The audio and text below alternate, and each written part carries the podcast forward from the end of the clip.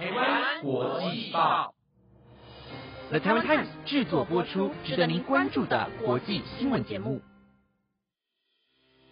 欢迎收听台湾国际报，我是雪君，马上带您来关心今日七月十日的国际新闻重点。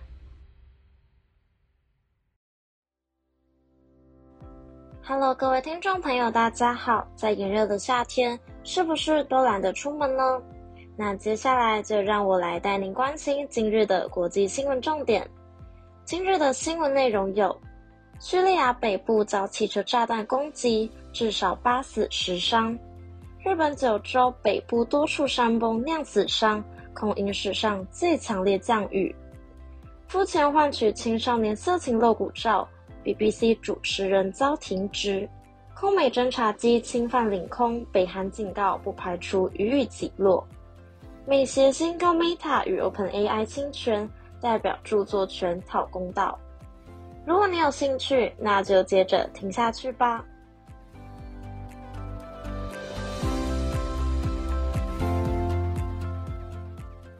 首先是今日的第一则新闻内容。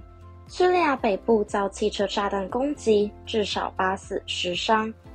今天在叙利亚北部发生两起汽车炸弹攻击事件，造成至少八人死亡，其中包含三名儿童。当地居民指出，其中一起攻击锁定夏瓦村庄的一间修车厂，该村临近土耳其边界，目前由新安卡拉的武装分子控制。总部位于英国的叙利亚人权观察组织表示，包括三名儿童在内，共有五名平民死亡，另有十人受伤。叙利亚北部由土耳其及其代理人控制的地区，经常发生刺杀、炸弹攻击和武装团体之间的冲突。根据叙利亚人权观察组织，第二起攻击事件发生在曼比季。安装在一辆汽车上的爆炸装置炸死三名武装分子，这三人隶属于库德人领导的叙利亚民主力量。曼比季是武装团体伊斯兰国昔日据点，现在由美国支持的叙利亚民主力量下辖军委事员会控制。只是目前还没有任何组织出面声称这两起爆炸事件是他们所为。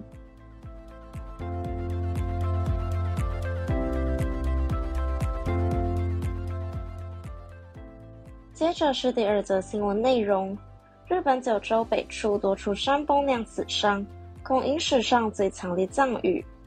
日本九州北部因豪雨酿成山崩灾情，造成一人死亡，数以万计民众被要求撤离家园。多名气象预报员今天纷纷警告，当地恐迎来史上最强烈的降雨。日本设有五级疏散令。但不能强迫人们离开家园。日本气象厅表示，大雨可能导致福冈和大部分地区发生洪水及山崩。日本放送协会影片显示，唐津市一处房屋上方的山坡上出现一道裂口，山壁已有部分崩入河中，许多传统房屋屋顶瓦片也碎裂或滑落。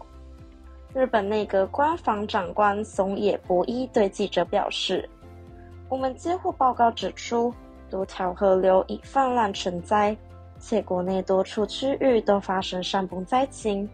政府正在尽最大努力全面的掌握灾情，并秉持着‘人命第一’的政策采取相关措施。”路透社报道，松野博一在例行记者会中表示：“截至今天上午。”日本共有六千七百四十户家庭停电，八十户停水。日本目前正值一年一度的雨季，雨季时常在当地造成好大雨，有时还会引发洪水、山崩，甚至造成人员伤亡。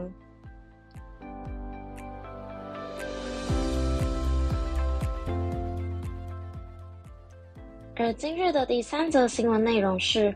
肤浅换取青少年色情露骨照，BBC 主持人遭停职。英国广播公司今天表示，旗下一名主持人被控诉在一名青少年十七岁时开始付钱要求拍摄色情露骨照，金额累计达数万英镑。BBC 已联系当局，并将这名主持人停职。报道并未公开主持人姓名，且在指称这名年轻人时使用不确定性别的单数。报道指出，年轻人的家属今年五月向 BBC 投诉后，这名主持人在接下来的一个月内仍持续主持原有节目。BBC 今天在声明中证实，公司今年五月首次得知一起投诉案。上周四，我们又接连获得不同性质的新指控。除了进行内部调查，我们也按规定与外部当局保持联系。当中也有提到一名男性工作人员已遭停职。伦敦都会警察局今天晚间发表声明，证实 BBC 曾就此事与当局联系。但尚未提出正式转介或指控，在决定采取进一步行动前，我们仍需更多资讯。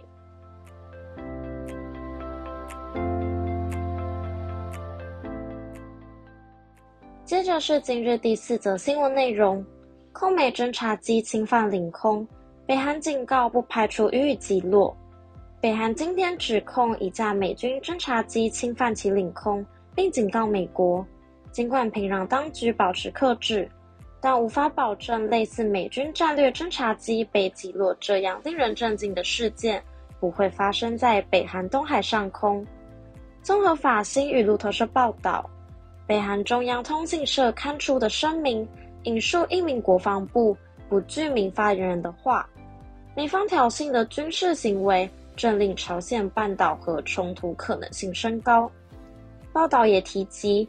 美国动用侦察机和无人机，并称华府出动核弹道飞弹潜舰造访朝鲜半岛附近海域，令紧张局势升级。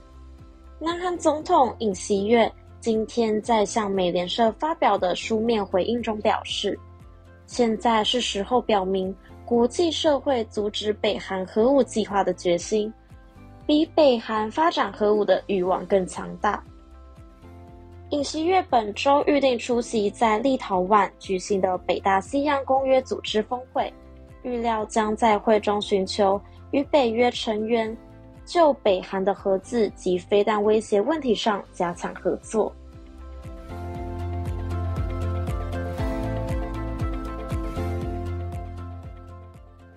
最后的一则新闻内容为。美协新告 Meta 与 OpenAI 侵权，代表著作权讨公道。美国喜剧演员莎拉·西弗曼与另外两名作者向 Meta 和 OpenAI 提出侵害著作权诉讼，指控这两家公司在未经同意下使用他们的著作内容训练人工智慧语言模型。这些诉讼凸显聊天机器人开发商为了打造能对使用者问题提出真实反应的应用程式，在使用版权的内容素材所面临的法律风险。在针对 Meta 的诉讼中，原告声称，关于 Meta 人工智慧业务的外泄资讯显示，他们的著作在未经批准下被用来训练语言模型。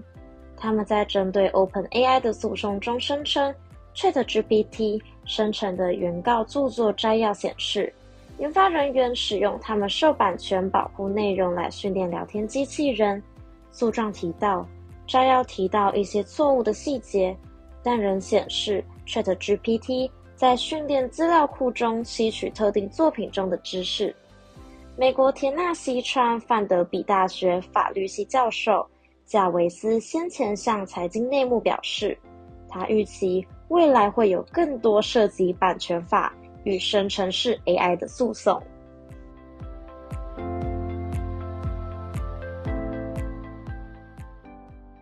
以上就是我们今日的国际报内容，由了台湾 Times 制作播出。